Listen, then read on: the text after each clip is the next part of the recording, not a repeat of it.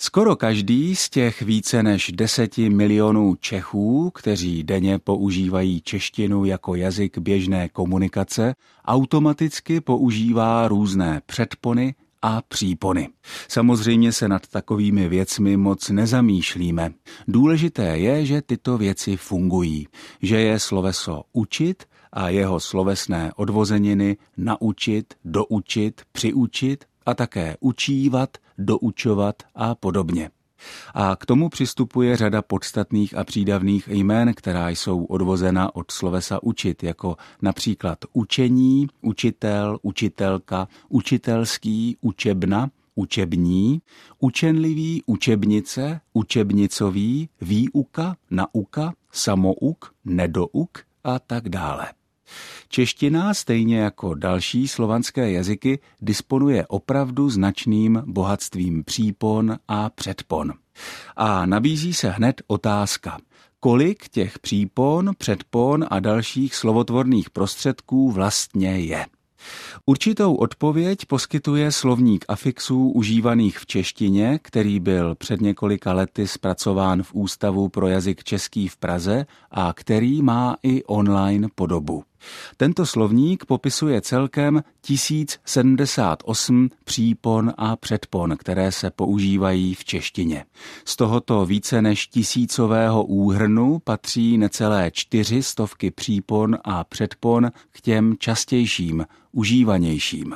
Mezi nejčastější přípony patří přípona i, kterou vidíme například ve slově vedení, dále úv, například Karlův, samozřejmě ová, například dvořáková, také oví ve slovech jako světový a potom ský, například český a e, například dobře. Pokud jde o předpony, tak asi nepřekvapuje, že nejčastější z nich je předpona ne.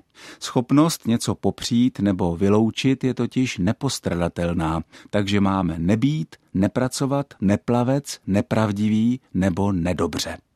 Stejně tak potřebujeme zvýrazňovat výjimečnost něčeho a k tomu se hodí předpona nej, například ve slově největší.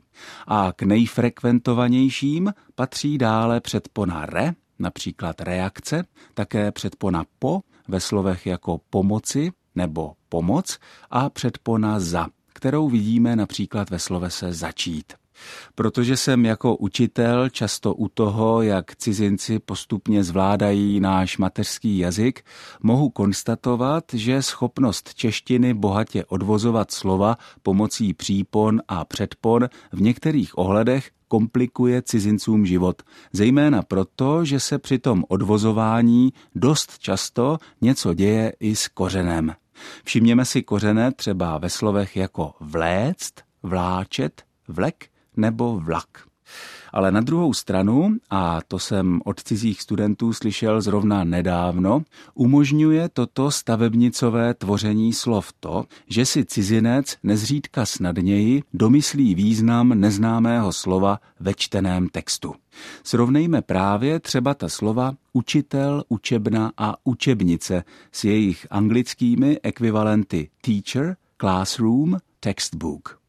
V češtině je v těch slovech, díky stejným kořenům, skryta jistá nápověda, o co jde. Od mikrofonu z Olomouckého studia Českého rozhlasu vás zdraví Ondřej Bláha.